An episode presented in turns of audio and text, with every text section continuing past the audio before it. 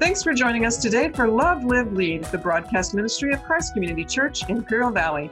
The church office is open Monday to Friday, 10 a.m. to 4 p.m. at 590 West Orange Avenue in El Centro, or call 760 337 9400 for information or for prayer. Christ Community Church has three campuses in El Centro, Brawley, and Calexico, plus a congregation in Spanish. As we navigate the end of the COVID 19 quarantine season and transition to in person regathering, we encourage you to find up to date information about events and each campus's worship service schedule when you follow us on social media, on our website at www.cccIV.org,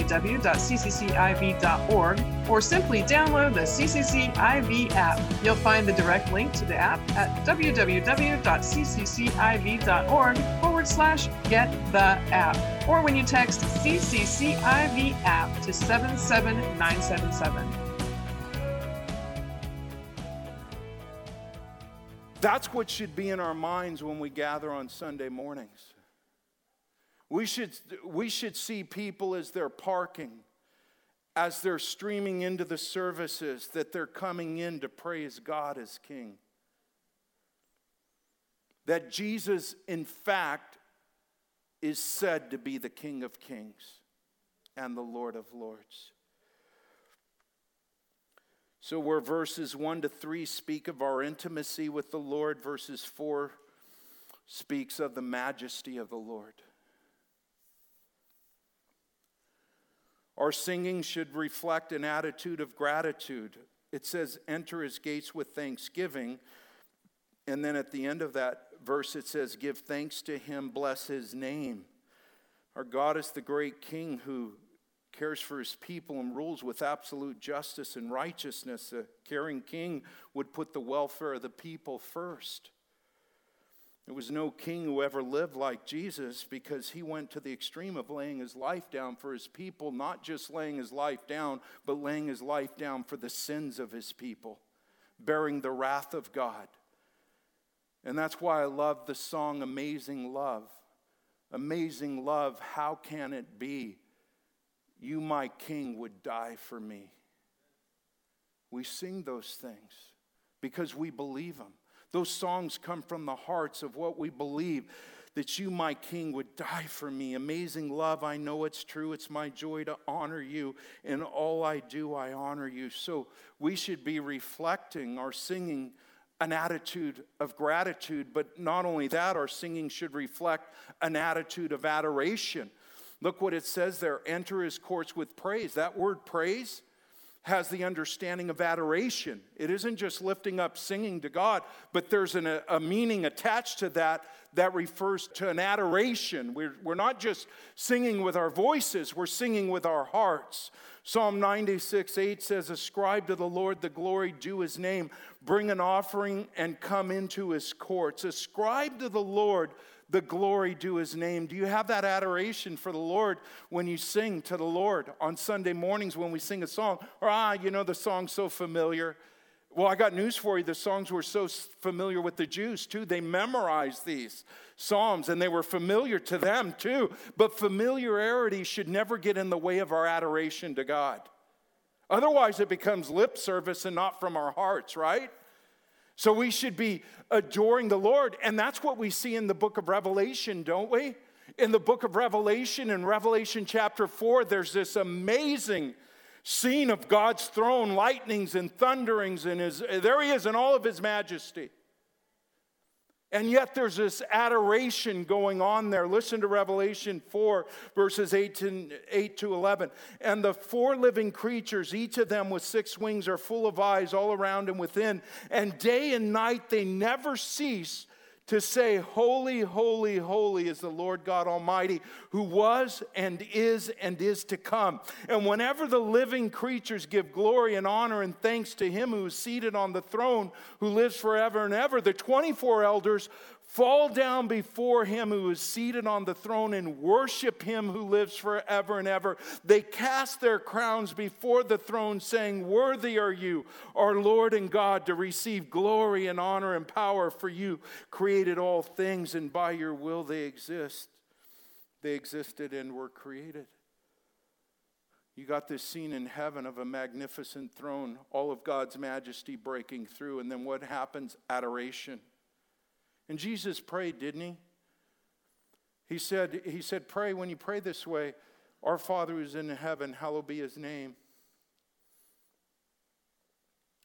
He said, Thy kingdom come, thy will be done on earth as it is in heaven. The adoration should be there. I don't want my heart to ever become indifferent to who God is, especially in the midst of cell phones that are constantly dinging and the trash out there and the garbage out there tends to squash out, tends to cover up, tends to smother our adoration for the Lord.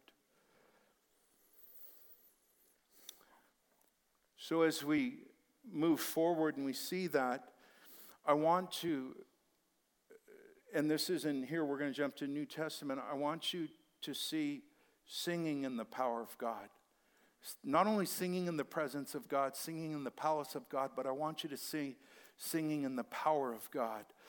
We're blessed people because you and I have the Holy Spirit dwelling within us. If you've come to Jesus Christ and you made that commitment of faith, the Bible's clear that the Holy Spirit takes up residence in our heart. And so we're not just singing, we're singing in the power of God. Power of the Holy Spirit is, and, and some people have shared with me their first time visiting Christ Community Church. Sometimes they'll tell me things, wow, worship was so powerful. Well, shouldn't it be? You got a bunch of people singing that aren't filled with alcohol, they're filled with the Holy Spirit. There's a difference in singing in a bar and singing in church. Am I right? So we're filled with the Holy Spirit. So I want you to see, and I'll only say two things about this this morning. I want you to see that God's power inspires Christ centered singing. God's power it's not about us. These songs out there that focus on man and, and everything else, and they to the dismissal of Jesus Christ in the singing and the exaltation of, of Christ in what we sing is a tragedy. But that's what we're in. Even the church is becoming man centered. The church is becoming, it's all about me. So, shouldn't many songs start coming out that are about me and not God? Yeah, that's happening. We try and guard against that. We do guard against that. There's a list that our worship team has to draw from uh, 200 and something songs that are on there. And the songs that are sung on Sunday morning, they have to choose from that list. It's not like they're going to get up here and sing something new for you, and then, like, I have to come up and clean it up and say, wow, that was a man centered song. You know, that doesn't happen because we take that part seriously. So in Ephesians 5:18, and, and this you need to follow me a little bit on, it says in verses 18, 19, and do not get drunk with wine. If you're doing that, stop. For that is debauchery, but be filled with the Spirit. Now, filled with the Spirit in the Greek is an imperative. This becomes the main verb of what follows. Participles are going to follow. I'll just briefly say that. That's not a, this is not a Greek class, but I'm going to tell you what it means. But be filled with the Spirit, addressing one another. And this is where I think we encourage one another in our singing. Address one another in psalms and hymns and spiritual songs, singing and making melody to the Lord with your heart. Be filled is, is an imperative verb, it is the primary verb. Um, and it's a command. To be filled with the Spirit is a command. That's not an option. He's commanding us to be filled with the Spirit. Now, um, the, the contrast he makes is between that of being drunk. So, the, the idea that Paul is bringing out here is who's in control of you. Because when alcohol is in control, people end up in jail. They get pulled over for a DUI, where under norm, normal circumstances they wouldn't get pulled over uh, for swerving, but it's no longer them driving, it's now the alcohol driving. When somebody gets drunk and beats their spouse, that isn't normal. There, it's now the alcohol that's doing it. When you berate your spouse and you're under the influence of alcohol, maybe get taken to jail, that's the alcohol that's controlling the person. But, and he contrasts that and he says, but be filled with the Spirit because now that's supposed to control the life of a believer. That, that we are now under the influence of the Holy Spirit. And what I find interesting about this when I was reading it, I said, that sounds familiar too. Holy Spirit, be filled with the Holy Spirit, drunk.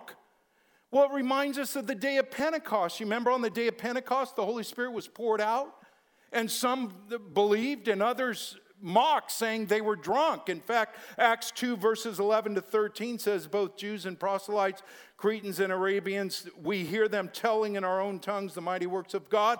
And all were amazed and perplexed, saying to one another, What does this mean? But others mocking said, They're filled with new wine, they're drunk. So Paul brings that up here, the contrast of the two. And what I want you to see is the primary thrust of being filled with the Holy Spirit is the same as it was on the day of Pentecost, what they said that they were magnifying God. And then Peter goes into this sermon and he preaches about Christ. He begins to preach about Christ, and 3,000 get saved that day because one of the primary responsibilities of the Holy Spirit is to magnify Jesus. Jesus said it himself in John 16, 14. Of the Holy Spirit, he said, He will glorify me, for he will take what is mine and declare it to you. He will glorify me. Spirit inspired singing is always going to glorify Jesus, it's always going to exalt him. This interfaith stuff that goes on where let's just all get together Christians, Muslims, Mormons, and everything else and sing about, um, sing together. But Jesus is never the one that's put on the pedestal there. He's never the one. See, if you're a spirit filled believer, you don't give in to that. You say, No, Jesus is my Lord, Jesus is my King. And it is all about Him. Now, what I find interesting, because in the New Testament, you know if you've read it, that it is about Jesus being God in the flesh. That's why we believe in the Trinity. Bible teaches uh, one God, but three distinct persons. We call it the Trinity God the Father, God the Son, God the Holy Spirit. And even when Paul brings in Colossians chapter 3, using those same words, listen to this let the word of Christ dwell in you richly, richly teaching and admonishing one another in all wisdom, singing psalms and hymns and spiritual songs with thankfulness in your hearts to God. Do you see the difference there? Three, three same words are there hymns, spiritual songs, psalms. Paul uses the same in Colossians, but in Ephesians he says singing to the Lord, and in Colossians he says singing to God because there is no distinction there. Jesus is God in the flesh, right? The last thing I want to say as we talk about singing and the power of God, I want you to see that God's power enables singing in times of suffering. God's power uh, enables you and me to sing in times of suffering. And this is important. Last week I mentioned how Paul and Silas were in prison in Philippi, and, and prison wasn't pleasant there. It wasn't like here where you have air conditioning, you get three meals, you get television, you get all the amenities of home in prison, but there you didn't. In, in fact, I saw one of the possible locations where Paul was imprisoned in Philippi when I visited there. A couple years ago, I was there. We, we went to Greece and Turkey. Philippi was one of the places, we're, we're sure where he was tried. There's no question there. There was a place where he would have been tried and then sentenced to imprisonment, him and Silas. We know where that place is, but we're not sure exactly where the prison was. But we saw something that could have been, and it was as bad as the prisons of those days. Basically, a cave which was dark with no light in it, and you also had stocks. You know, you, you had shackles on you. You had shackles on you. So it was a miserable thing, imprisonment there. But Paul and Silas still, what did they do? They sang praises to God. Because God's Spirit and His power enables us to sing in times of suffering. The hymn, It Is Well, is one of the most well known hymns ever written. It is well. And it was written by a man named Horatio Spafford, and he was a successful attorney in Chicago in the 1800s. He was a successful attorney there, and he took his money and invested it in property there, and he bought a ton of property. He had it going on. There was a lot of success there, and then all of a sudden the Chicago fire hits and he loses it all. But prior to that, he lost his four year old son. And it didn't stop there. He was supposed to help D.L. Moody in England with his evangelistic uh, crusades. And because of business, he had to stay back, and he sent his wife and four daughters on a ship across the Atlantic to go. And he, his, uh, his plan was to meet up with them. Well, the ship hit another vessel, and all four of his daughters died. And so when the telegram came from England, when they finally got there, uh, the famous words you've heard them before, save one, was what she um, sent to her husband, that telegraph. In other words, I was the only one that was saved. Our daughters are gone. So he got on a boat to go meet her in England. You know, she's grieving and he's grieving. And the boat that he was on went over the place near where that ship accident had taken place and he wrote those songs. That's what came out of his heart. It came out of the depths of his suffering, and it's brought so much comfort to people. Listen to just a couple of those verses and imagine him on the ship, and the ship gets to the place where he lost his four daughters. And he writes this song, but just, I'm not going to read the whole, all the verses song, but listen to this. When peace like a river attendeth my way, when sorrows like sea billows roll, whatever my lot, thou hast taught me to say, It is well. It is well with my soul. And then another verse says, And Lord, haste the day when the face shall be sight, the clouds be rolled back as a scroll, the trump shall resound, and the Lord shall descend. Even so, it is well with my soul. He's talking about the Lord, the rapture of the church. Clouds roll back. He's going to take his church home. Andrew Chan, he was raised in Australia and he got arrested by the Indonesian government. He was part he was the leader of a drug ring and they were importing drugs to Indonesia and the government caught on to it. They did a investigation undercover investigation. They found Andrew Chan to be one of the ringleaders. So they arrest him and in front of the Indonesia court, they sentence him to death. And so he's on 10 years on death row. He's on uh, 10 years on death row. And as he's on death row, he gets saved. And he goes through a seminary, he studies theology. And not only that, he became an ordained pastor, and he became pastor of all the prisoners there in the Indonesia prison and people appealed to, to the government. They said, Look, this guy truly has changed. Release him. He's, he's, he doesn't deserve death. At least modify his sentence from death. And look at the change. He's not only saved, he's pastoring everybody. And the Indonesia government wouldn't do it. And they brought him before the firing squad. That's how they executed the death sentence. They bring him before the firing squad. And when they brought him before the firing squad, he was singing 10,000 Reasons by Matt Redman. The song we sing here. 10,000 Reasons. And when he died, he was still singing that song. As the bullets went off and he fell to the ground, there was still. And I don't know if you know this, but, but the song includes these words. And on that day when my strength is failing, the end draws near, and my time has come. Still, my soul will sing your praise unending, 10,000 years and then forevermore. Many of the Psalms reflect the lament of the psalmist, but then they turn their attention towards God. Read them, read the Psalms, and see what what that does to your soul. He starts out with problems and troubles and difficulties in life, and, and then all of a sudden the attention begins to turn towards God. It shows us the truth that singing in times of suffering will ultimately turn our focus towards God.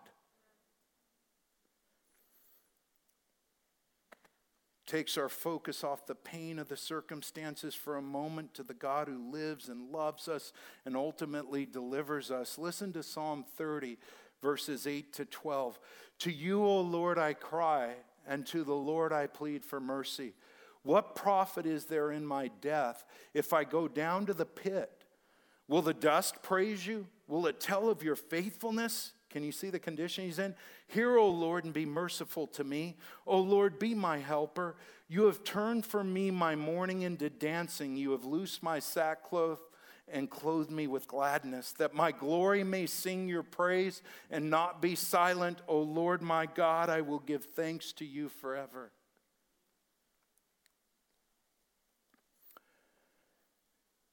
Commanded to sing. 1 John 5 says, For this is the love of God that we keep his commandments, and his commandments are not burdensome. God's commands are a blessing to us, not a burden. Griselle and I was talking about this this last week when I was uh, preparing the sermon. We were talking. I was typing on my computer in the the living room and we were sitting there just having a, a moment and discussion with one another. And she said, You know, when I lost my mother, it was so difficult. And that was a dark time in her life. And she said that, that she wishes she would have sung during those times. She said, I couldn't sing, I didn't feel like singing, but I wish I would have made more of an effort to sing because I know that darkness would have been filled with light. And you know what came to my mind when she said that? Priming the pump. Priming the pump. I told her that. Priming the pump because a pump, if it sits uh, there for a while with no activity, the water drains out and it's filled with empty space, with air. And then when you go and try and use the pump again, it won't pump any water into the pipelines. But you take some water and you prime the pump, and then it starts and the water begins to flow again.